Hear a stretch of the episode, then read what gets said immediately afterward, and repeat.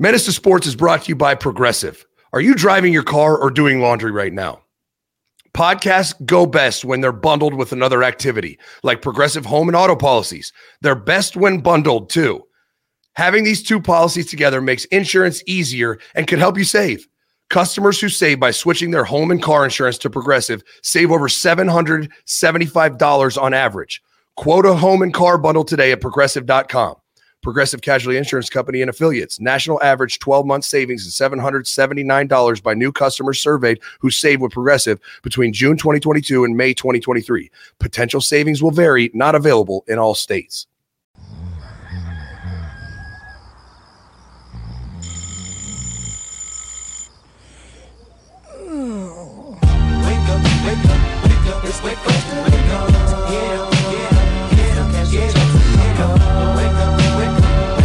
Menace Nation, it's Menace morning time. Wake 'em up, wake 'em up, wake 'em up, wake 'em up. I don't do the most, but I do a lot. Tryna hide from the camera, hide from the camera. I'ma make a toast, cause we still alive. I ain't going outside today. No big, Couldn't find our tech, so I'm drinking on egg today. I feel like Pac. I'ma put up my style. We gon' do a drive by in the rain. I shoot a shot. I'm coming in. I'ma take it to trial. Pray the Lord I beat the case. That man be calling, I don't It is Monday, April 18th. It is tax day. If you forgot, go download TurboTax off of Amazon, download it, load it right to your computer, and do your taxes. It'll take you like five minutes unless you got a bunch of complicated shit. Um, or file an extension if you just had an oh shit moment. It is tax day. Do your taxes. Um, I, I should talk. I filed an extension, so I'm not doing my taxes today. But either way, um, got a lot to talk about, man. The spring game was popping. Um, kind of gross weather, but 60,000 fans uh, in the horseshoe. And I did not go, but from people that went, they said it was a pretty good atmosphere considering. I mean, if you have a beautiful day, that thing's 90,000 easy. So for, for a scrimmage, for a practice. So just, just let's keep this in perspective.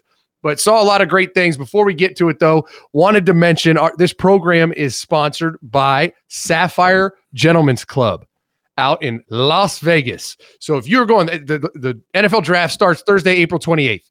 If you are going to be in Vegas or if you want to go to Vegas to go watch the draft, I'm telling you, it's going to be a movie out there.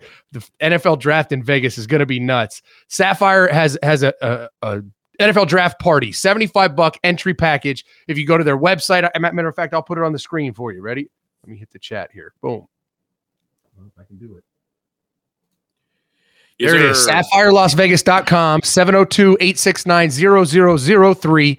Um, text that number, call that number, check out their package. They got a ton of uh, three 100 inch HD screens, this badass bar, and obviously it's a gentleman's club, so just titties walking around. It'll be big time. Um, they have all kinds of different packages for groups, whatever you, whatever you want to do. It's going to be awesome. Um, and then after the draft, TO's having an after party at Sapphire, so you can party with TO, and you already know if TO is is putting on an after party, the NFL draftees, the you know NFL players, celebrities, they'll all be coming to his party. So go to Sapphire in Las Vegas, hang out. Um, I, I mentioned the the the numbers on the screen 702-869-003 call or text that number for draft package options options or visit sapphirelasvegas.com and check it out and I still don't have an answer if we're going. I'm hoping this week to figure it out. It's looking like no, but but I really want to. I really want to do a live show there. So I will let you know by Friday. I promise you. And if that happens, you all better fly out. Um, but Chris, we had a we, we got a bunch of other stuff. I'm going to skip the other house housekeeping um, things that I usually mention because I want to get to the spring game. Talk to me. What do, what do we want to talk about? Well, Zach, this is a great time of the year for me because as someone like you know, I'm an absolute nut when it comes to college football. I watch as many spring games as I can. I try to compile stuff. I pay close attention to kids that Ohio State recruited and missed out on. Obviously, I pay really close attention to- our team. Zach, dog, I'm ready to make some of the the, the insane statements. I, am feeling it All right. because here's what I've gathered from the spring game. Just you know, I'm gonna run down the list and you you can comment on whatever you want. So my first thing is the Kye Stokes kid. That kid's Malik Hooker. Like I like at this point, Yeah, I've I mean- it. that kid's I that mean, kid's I- Malik Hooker in two years. I didn't get to see his range a- a- as a post safety that much in the Mhm. game, but but for a freshman, I mean, he was overly impressive, and everyone's talking about him. I'll still reserve any any predictions on him because it is a spring game and and Right. that is what gets lost in the sauce, right? It's a spring game. The offense isn't doing isn't running their full offense. The defense was insanely limited and the kid flashed though. And that's what you're looking for in a spring game. You're looking for a young kid to flash, to show you something.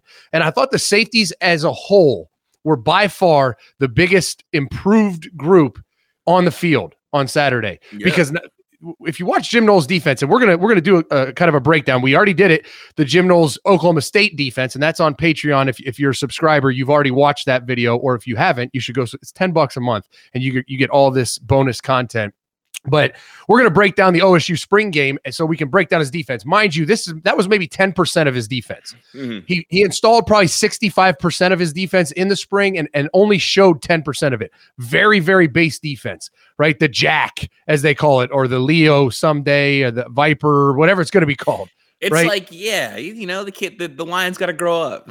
Well, and, and you know what? Jack Sawyer looked unbelievable at it. And, and, Mhm. and I'm excited to watch him this year. The growth from year one to year two for him is going to be astronomical. But it was really just a stand up D end in four down most of the time. A couple times they were in three down, but it was very base vanilla defense. But what you did see from the Oklahoma State film, and you saw it on Saturday, was that three safety look at about eight to 10 yards where they can spin to a bunch of different coverages. And the biggest thing we saw, Buckeye Nation and the rest of the country, we saw guys trigger. Trigger. It has been since 2019 since I've seen guys trigger from a silver bullet defense. And I saw safeties from eight, nine, 10 yards making tackles for minus one. It was uh, it was so refreshing to see. Kye Stokes made two that I or maybe more than two, it might have been three, but I saw a bunch of them coming And, he- he should downhill. have had a pick six as well. He absolutely should have. But I, I saw him coming downhill and making tackles at minus one yards. That's going to put a ton of pressure on the corners, which is Jim Knowles does. I mean, he, he mm-hmm. puts a ton of pressure on the corners. But Denzel Burke, Cameron Brown, I mean, and, and some of Jalen Johnson, some of these young kids that look pretty good in the spring game, I think they have the personnel to do it. And so I'm excited to watch this defense as when they when they unveil the entirety of the Jim Knowles defense because that was phenomenal to watch. Was Something the that's- triggering. Something that's being floated around, kind of terminology wise, is they're playing offense on defense. And Well, for the that's his first biggest time thing, right?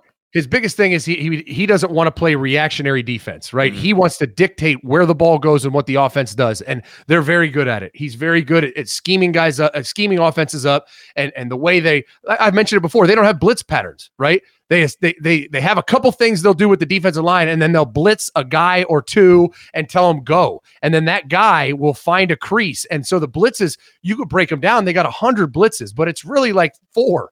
It's just mm-hmm. they they work out differently based on what the offense does. And it's really really next level shit that I, I'm I'm so excited to watch. And, and the reality is, what we watched Emeka Egbuka on offense was unbelievable. The the tight end position. I mean, Gee Scott looked out. I mean, phenomenal as, as a as a as a receiver, right? As a receiving tight end. Joe I he Royer looked looked good as a blocker. I thought he looked really good as a blocker. yeah, I didn't. I mean, he, I never saw him block a defensive end. I mean, he did, but but Mhm. not impressively. But Right. he's never going to be that guy. He's going to be more of a movement guy, maybe cut off a D end or or, Mhm. or crunch back, split zone back on the defensive end. But he he doesn't need to be. He he could be more of a perimeter blocker, linebackers, you know, second level blocker. And and and, and I thought Joe Royer looked really good. I mean, he, you talk really about good. an athletic guy. He again can't really block, but he's an athletic tight end. And Yeah, so Joe's got those long arms, man, and he was whiffing on a lot of blocks. Like, Yeah, he's, he's only two forty five. of the two one things- forty five. You like him to be maybe two fifty five, and, and it's really just strength, and then it's technique. I mean, Mhm. tight ends. It's hard to be an on the line tight end, but in reality, I mean, you look at some of the tight ends we've seen from Kyle Pitts to Brock Bowers, like they're not great blockers either. Kyle right? can't block. Brock can block. Yeah, he can block. He can Mhm. block, but I, I, I honestly think Royer and Brock are, are, are similar. Um, you know, not not to overstate Yeah. what we have in Columbus, but someone someone's gonna clip that up and just oh, well, I mean, Georgia's, I'm not. I'm just Bama saying. fans so- have been attacking us all weekend, so Georgia fans are probably up next. yeah, that's probably. So I mean, I thought I thought you learned a lot. You learned a Mm-hmm. lot about the tight end room. They have some athletes in there. Um, Cade Stover's obviously got to be the the lead dog, the alpha there because he can block on the line. And with this this run game, the other thing I thought thought about the offense was they they were very limited. And and I know for a fact they've installed different run schemes. It's not just stretch zone, but they were very limited in the run game of what they did. CJ obviously looked outstanding.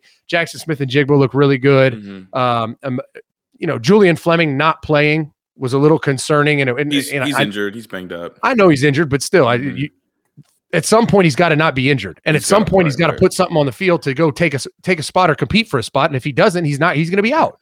So I, Mhm. I'm not saying it was it was an underlying issue where he's transferring or anything like that, like a Marcus Hooker.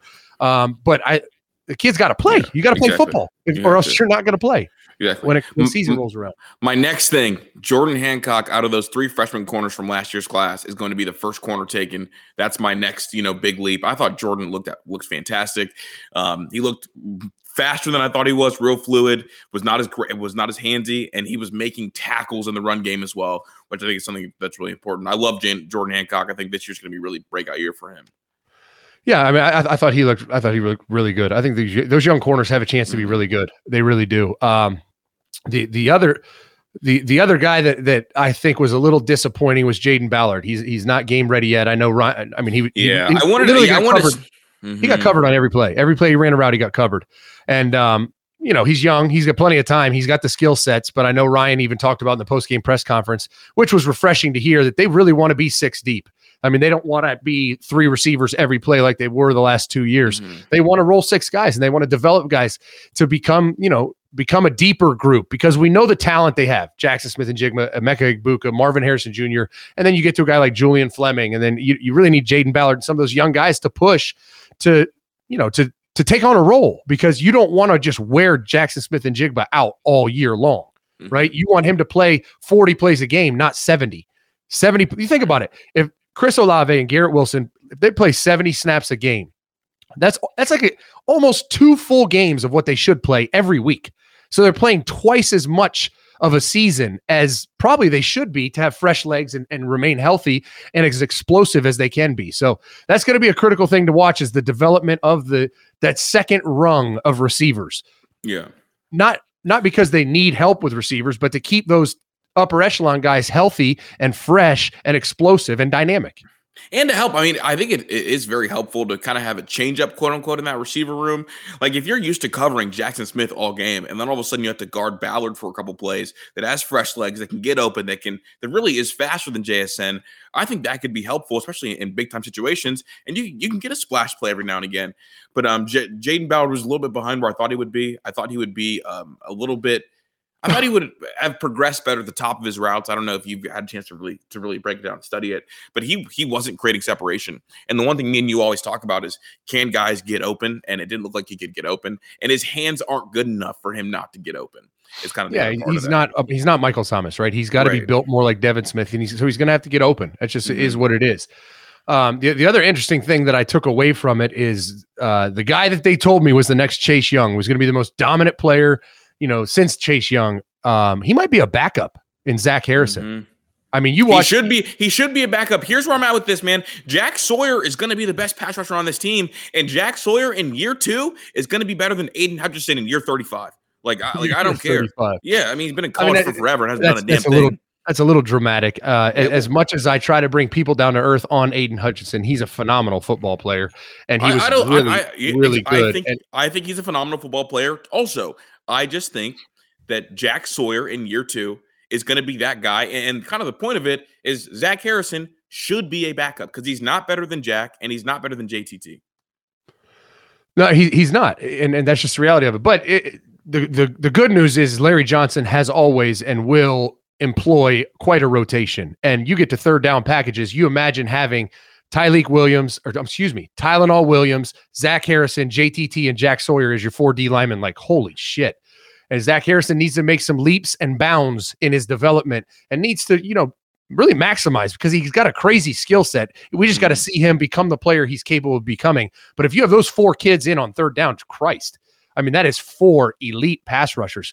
T- Tylen Tylenol Williams is going to be the I, honestly he might have been the best pass rushing D tackle last year in the Big Ten. No, he, probably He was. absolutely was. Mhm. He absolutely was. I mean, you get some of those guys that Jordan Davis is and, and th- those people down in players down in Georgia. You know, he might they might give him a run for his money, but but I think he'll be the best interior pass rusher next this coming football season um, in the country. And then you put in a couple defensive ends, three defensive ends that can get after the passer. That's a dynamic third down four four man rush. It really is.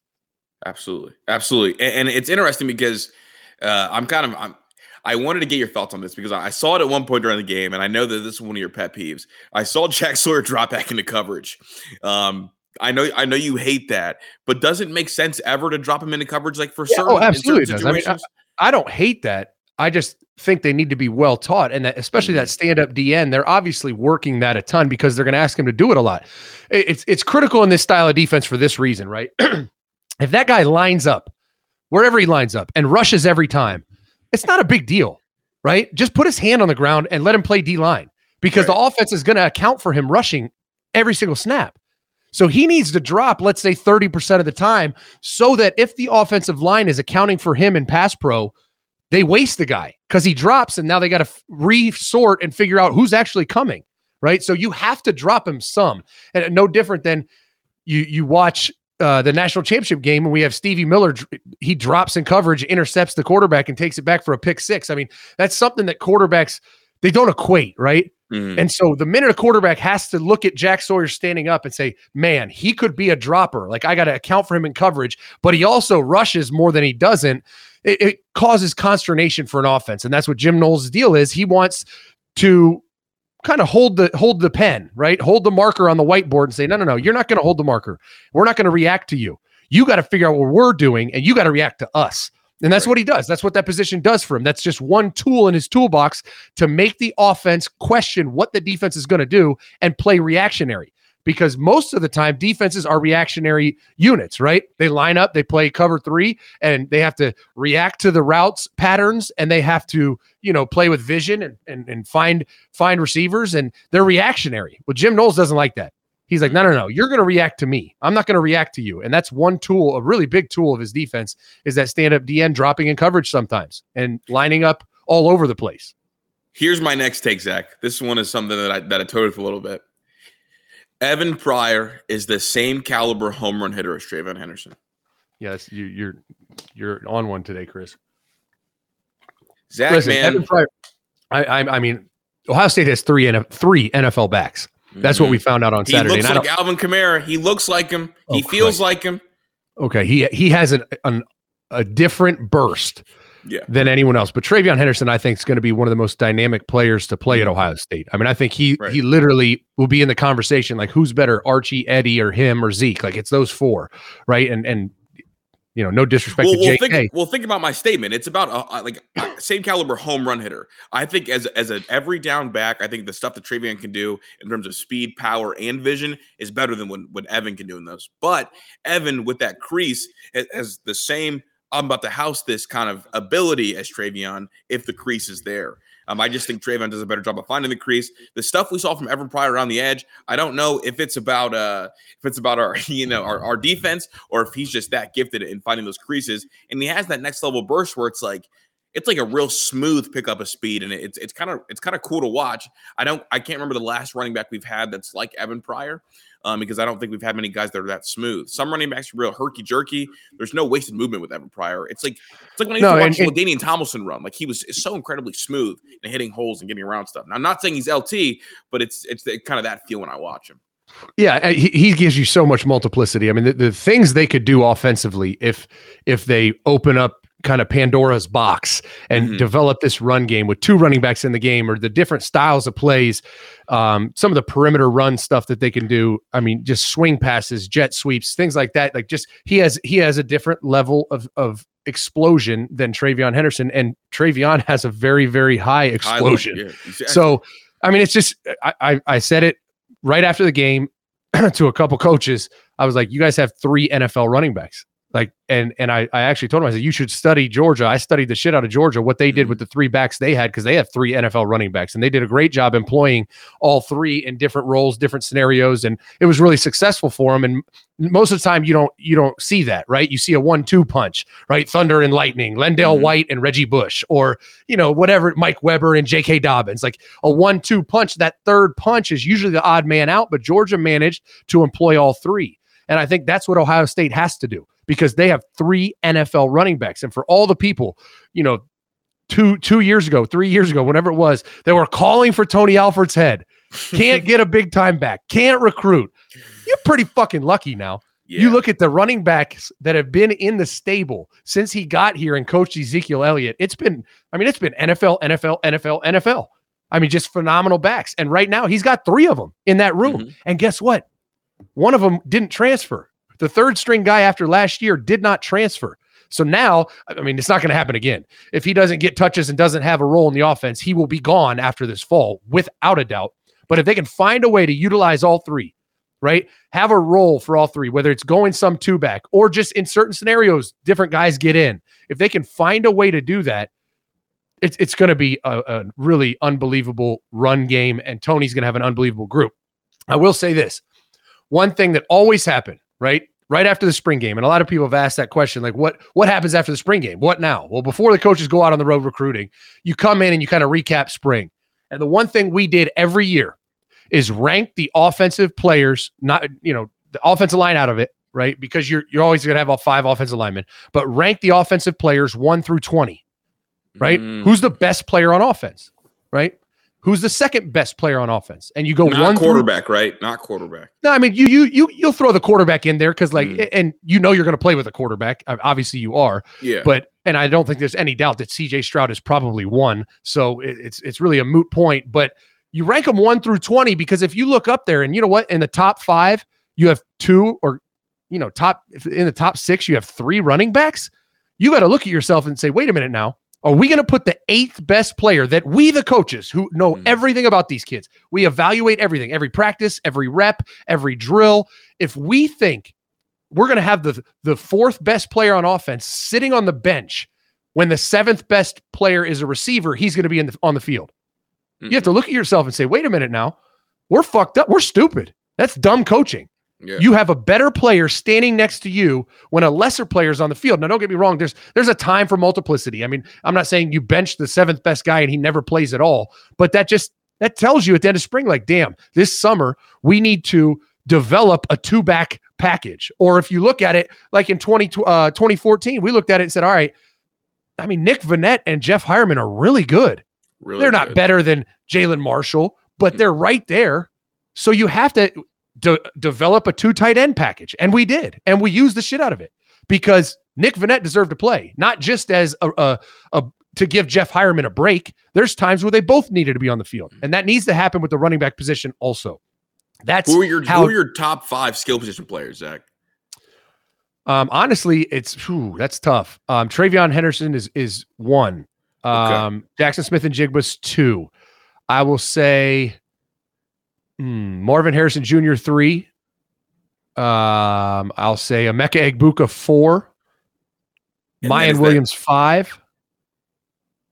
And then honestly, what I saw, Evan Pryor Evan six. Pryor six. Yeah, yeah. And, I mean, and I- then and then you got to go to the tight end group. Cade Stover, I don't think is a dynamic player, but you can Mhm. talk about importance in the run game and everything else. He might even be higher than seven, but um, and then it's just going to come down to after that.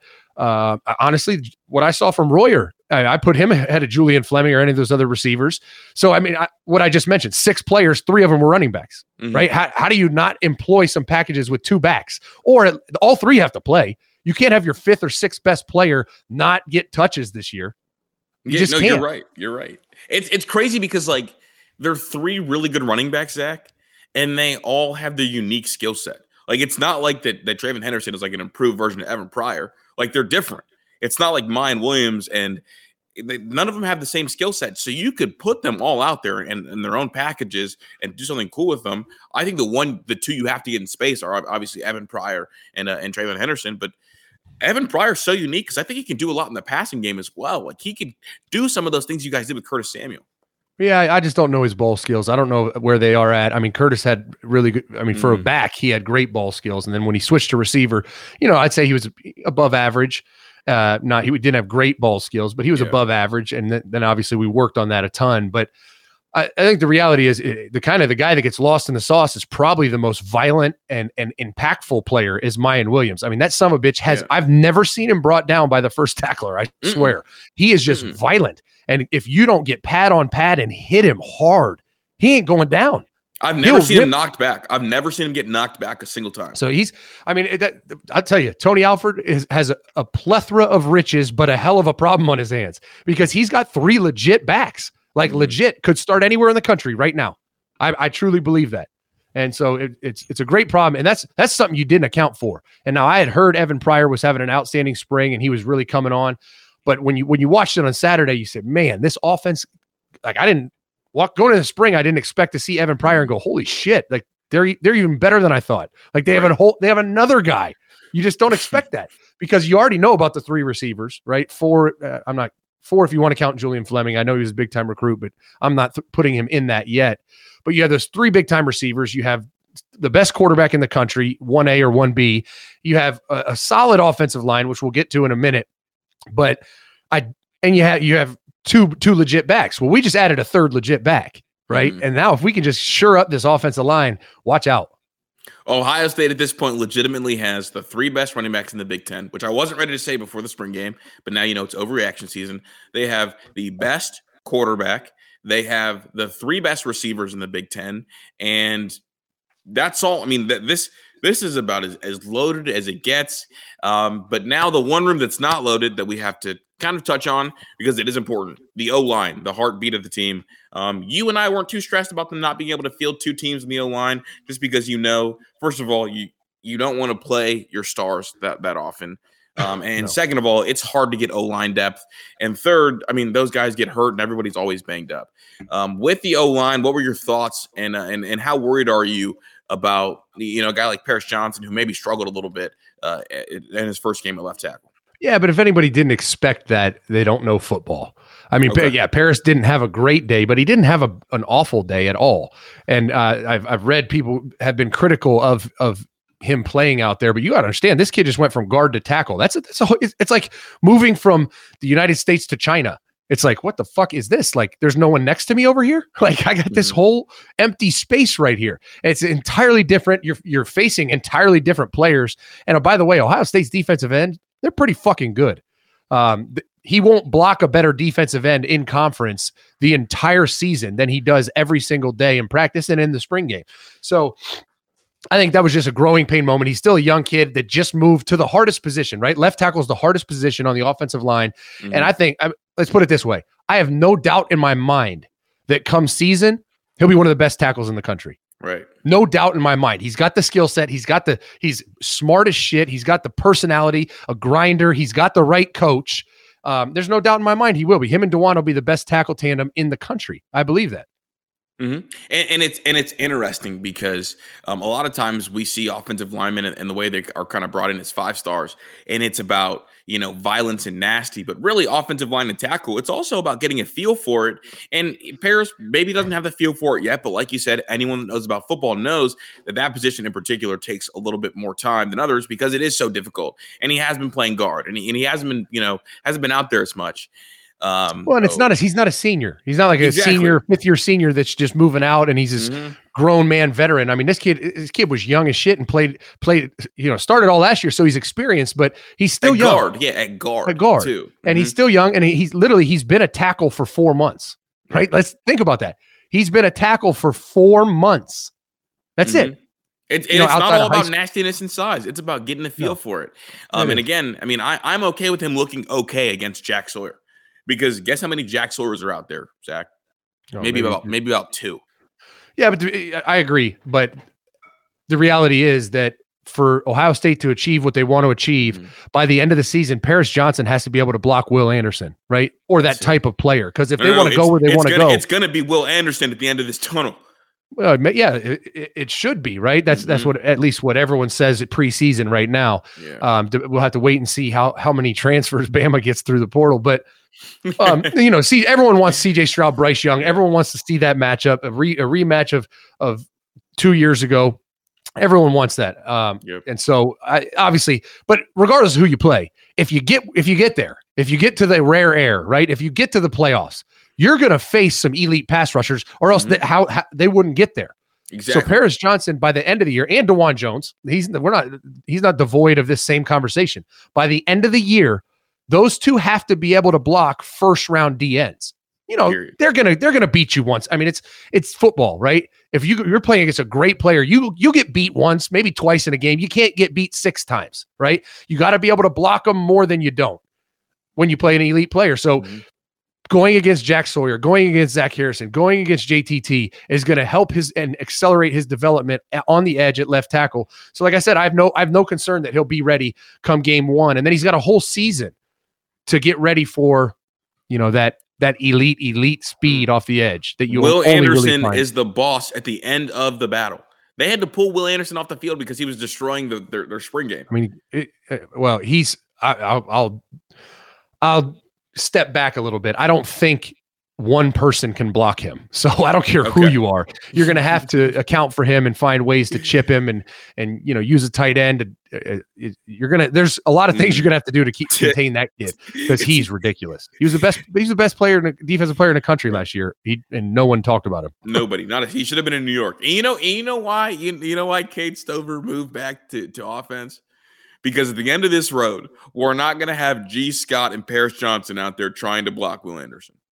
Oh god, it's just it's just not going to happen. Well, you, I mean, who knows? I, I I don't think that's that's something that those two kids couldn't do. I mean, no, I, I, I'm just telling you what I don't want. Don't don't do that to me, bro. Don't do that to me, bro. I'm just saying. I, I think if Paris Johnson, you get Paris Johnson by the end of the year, okay. you give him a little chip or, or just even mm-hmm. just redirect the DN, he'll block anybody in the country. I really believe that. That's how. You that's the right. talent that I see in that kid, and I know how he's getting coached. So, mm-hmm. you know, struggling a little in spring game, I think it's kind of good. It's a little adversity, right? It just shows him what he yeah. needs to work on. I think it's I think it's outstanding for the the big picture, the overall end mm-hmm. result, right? You don't so need to. You, don't. A, did you take a trip over to the Ann Arbor boards? No, no. I, I, I, got a bunch of screenshots sent to me, but I did not. Wild. Zach, man. Big talking. Oh, I want to shout out Second Shot, man. He, he always those super stickers our way, and I appreciate the guy. Yeah, appreciate um, it, man. Yeah, I, I really do. And obviously, hey, while you're here, by the way, like the video, like and oh, comment oh, yeah. to try to get more people in here. And if you if you haven't subscribed, subscribe to the channel. We go live every day. We're kind of switching to a lunch show right now, trying to capitalize on the afternoon market and mm-hmm. lunch breaks at work. But uh, it, it's a it's a ever evolving. I'm trying to get a promotion platform. at my day job, so right. so I'm working a little longer. um, Zach, so so Michigan fans talking about you know us not tackling uh, was was pretty was pretty soft, and we don't look very good, and our and our receivers outside of JSN don't look good. Um, it's this is crazy to me at this point because I watched Michigan spring game. It was terrible, as a yeah. lot of spring games are because they feel clunky. Secondly, I've looked at Michigan's roster. It's not good. They're losing a lot. They were a senior laden team last year. They lost all that, including you know Aidan Hutchinson, who was kind of their savior.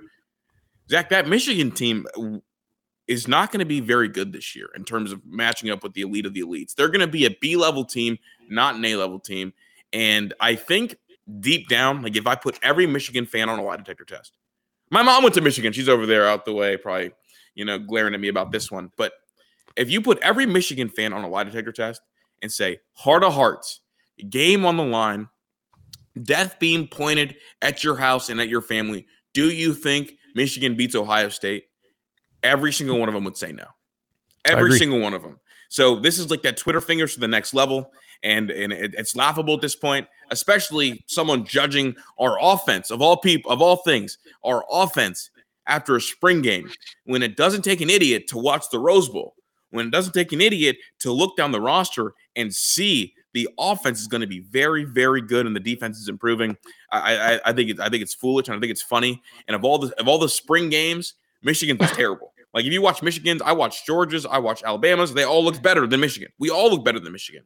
Yeah. So that that's just my Michigan. It, it's it's foolish. Uh, well, and that's why the, that's why the ESPN, FPI, all that bullshit, Michigan mm-hmm. at four or whatever. It's just it's it's it's a joke because yes, one hundred percent they are going to be they're they're going to take a step back down to reality. I'm not going to say they're going to be bad or they're they're not going to be any good, but they're going to come back to reality now. They don't have a bunch of seniors like a bunch of veterans running mm-hmm. the show on on defense specifically, but they can still make some waves and cause some problems. Um, I think the the other the other big question mark that only is a conversation in Buckeye land is what is going to happen between Kyle McCord and Devin Brown. Huge ramp, like like the I put this in the I notes. Mean, Kyle McCord versus Devin Brown is going to have a huge impact, not just in Columbus, but nationally, because Ryan Day has proved he's one of the best, if not the best quarterback. I believe he's the best quarterback developer in college football, and Corey Dennis is getting better. Whichever one of those quarterbacks loses the battle, A, you will have a quarterback ready to start on any team. In the transfer portal era, it, that's incredible. And B, all of a sudden the next step for the Big Ten, if you make the wrong choice, it, it, it's bad because Zach, they're not going to get a kid in 2023. Like their next quarterback's going to be 2024, the Dylan kid. Yeah, there's no doubt, and, and I, I don't I don't have a problem with that. I mean, the, the, the way the quarterback position trends, if they sign a kid in 2023, probably, you know, the odds are he's not going to beat out both of the two that are ahead of him today, and then he's just going to transfer anyways. You're going to lose him. It's just kind of a waste of a scholarship. I think you the the situation they have right now. Now they're going to need a backup, right? Because whoever wins this battle, Kyle McCord, Devin Brown, will be the quarterback in 2023, and the other one will be Deuces out the door. So that backup, we're going to have a Justin Fields situation a lot like we did in whatever year it was, 2019, when there was Justin Fields and then nobody really. Chris I mean. Chugs. yeah, and and uh, it's just it's going to be that situation where they're going to have to go to the transfer portal and find a guy. I mean, it's just the way it's going to be.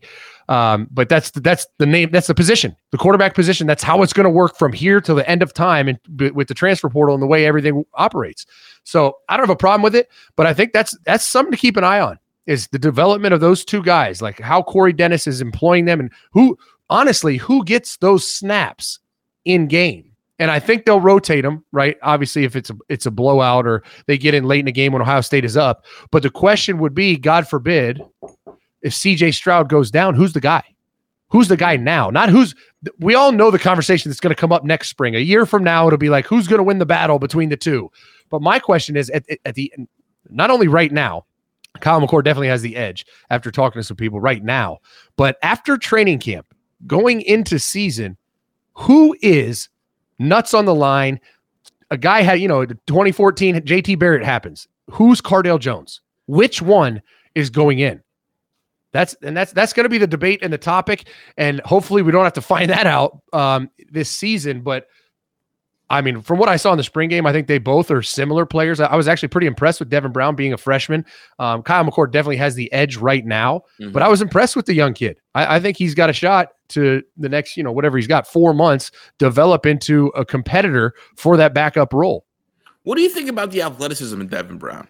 Because he looks I like a real fluid athlete. And Yeah, I he wonder looks like a if good athlete. That, you know, you, you deal with stereotypes, right? Like a big white guy, you're like, yeah, he can't be that good athlete. But then you watch Trevor Lawrence run around, you're like, holy shit, that kid's a phenomenal athlete. So Sneaky speed. I always- I always have that stereotype, right? Or like, it, like like Stephen A. Smith calling Dwayne Haskins a runner. Like you just have that stereotype in the back of your mind. Like I bet that that black kid playing quarterback's probably a good athlete. And then you watch Mhm. Dwayne and you're like, oh God, no, he's not. it's like, and then you get Stephen A. Smith. Yeah, right. But um, I thought I was really I was impressed. Devin Brown looked like a decent athlete. I mean, he was smooth running. He moved, you know, navigated the pocket well. I, I was impressed. I was impressed, especially. I'll say this, especially for a freshman. Right? He's not Kyle McCord. He's not been here a whole year in the system for a year and a half. He's not Kyle McCord. He just got here in Mhm. January. Like I was very impressed. I think I think they got one there, and I think Kyle McCord has a chance to be a really really great one too. So it's going to be a battle. It's going to be a lot a, a battle like a Haskins versus Joe Burrow battle to find out who's going to be the guy. How much do you think Devin Brown's athleticism kind of piques Ryan Day's interest? Because obviously, if Kyle McCord's out there, there's not going to be a lot of quarterback run stuff. Um, No. he's he's more he's less less movement, more as your true pro pro style. But Devin Brown, I mean, he's he's a he's a basketball player, uh, like an athlete. He wants to run. He kept it a couple times. Do you think that piques Ryan Day's interest, like the same way Justin Fields did, or do you think he's ready to kind of go to that more pro style? You know, a thousand Listen, cuts like with, with He doesn't care about any of that shit. He cares about who's gonna who's gonna be a Heisman Trophy candidate and help them give them the best chance to win a national championship. Right? It it was Dwayne Haskins in 2018. It was Justin Fields in 2019. Two completely different type of quarterbacks. Right. but it's just it's who's the best player and and he'll conform the offense around that player that's what great coaches do you don't have a system your players dictate your system what players do you have a lot like we talked about the running backs oh Mhm. you're not a spread offense if you have three great running backs you might get under center a little more you might, might get in some two back sets you might put a running back in the slot and motion him in the backfield for some jet sweeps and, and misdirections like you are what your players dictate you to be and so whoever is better between Kyle McCord and Devin Brown will be the guy. And then the offense will be different depending on who it is. Now, the one thing of note, now granted, CJ doesn't run much, but what they do with CJ Stroud can sometimes impact who the backup is, right? Mhm. You look at if you have Dwayne Haskins as the starter and Justin Fields as the backup, not that Justin can't go in and do actually, if you would reverse it, right? We we had a situation at Florida. Cam Newton was the starter. John Mhm. Brantley was the backup, right? I guess not the starter, but it was T- Tim Tebow was the starter, and then you had Cam Newton and John Brantley were f- vying for the backup spot. Who are you going to go with? John Brantley was a statue quarterback, right? A drop back statue quarterback. He couldn't run the offense that Tebow ran. So Cam Newton, I, albeit now with hindsight, he was a, he was a better player, but he got the nod simply because if he goes in the game, you can run the same offense. Like Right, you can to run that everything. Yeah. yeah, that like- single wing quarterback run stuff that we did with Tebow. Mhm. And John Brantley can't do that. My God, he would crumple. Yeah. And so it's the same thing in this. Crumble. Did I say crumble? Crumble. Yeah. Well, exactly. It's Um, like it's like it's like outfits. It's like if I have an outfit and, and my black shirt matches my shoes and I spill something on it and I need to change a black shirt. My second coolest shirt might be fucking bright orange shirt, but I'm gonna go throw on my next coolest black shirt on because that's what's gonna match the outfit. Because it fits, right? Now, Mhm. now if you're going into a new season, obviously you can transform your offense, but you're talking about a, a mid-season switch. Um, you, you got to go with the if if it's you know almost even, you usually will go with the guy that is you know, kind of similar. Now, in this scenario with CJ Stroud, although he is a great athlete, he's not running the ball anywhere. So, really, either one of them could be the guy. But if you really look at Justin Fields and when he was the quarterback, or, or you know, and you could pick any scenario where there's an athletic guy at quarterback, it's tough to go from that to a statue because then you're like, all the quarterback run stuff's gone, all the movement stuff is gone. He's not going to take off and get a, four, you know, break a 30 yard run for you. So it's just, it's just a different offense. Mhm. No, definitely, definitely, definitely, definitely. Zach, I have nothing else for today's show, man. Uh, I love talking spring football. I'm going to cut up some stuff for you, obviously, and then hopefully we'll, we're able to post some stuff on YouTube talking about a couple specific plays. I'm really excited to see Kye. I'm excited about the offense, of course, and then obviously the defense needs some growing to do. Um, expect in the next week there there are going to be some transfers. Um, the talk is is being had currently as spring ends, um, and then we'll we'll kind of get back to what that means moving forward. But Zach, you got anything else? No, just uh, we we we, we missed our guy Noah Tug on my balls uh, out there in the spring game. Took the I I didn't I missed the story entirely until the spring game when they were talking about it. I was like, holy shit! The kid basically just said, "Eh, "I'm going to sit this semester out. I'm going to take this semester off. I'll be back in the fall to kick for you." And it's like, okay, That's shit, I've never heard of though. that I ever. love it. I love fucking it. gangster, gangster. These, So- these kickers are getting bolder. I mean, we got him doing that. I mean, he feels like the the fucking Bengals kicker that went out. It just like that kind of energy is uh is is is kind of running around kickers. But he's I mean, Yeah. he's dope. So he, he can do whatever he wants. Just keep making field goals. Yeah, so I I, I do want to uh, I want to break down the spring game defensively. Uh, Mm-hmm. offensively, I probably won't because it was the same you know vanilla shit. But I want Right. to talk about I want to break down the defense and kind of show you know a few differences that that that we saw in that spring game on Jim Knowles' defense, and then I, I probably will do a, a Georgia video kind of how they employed three backs and how it could apply to Ohio State's backfield. Because I I studied it at the end of the year and I thought it was really good, and so now I want to apply it to Ohio State. So those look look out for those two videos. And like I said, as, as long as it's not demonetized, I'll put it out to the public. But if it's if it gets demonetized for some copyright bullshit, it'll be behind the Patreon wall. You can go to patreon.com forward slash menace to sports and sign up for the $10 a month package or any of the ones above that, and you will get access to all the videos we do. So that's all I got for you. Menace out. Minnesota.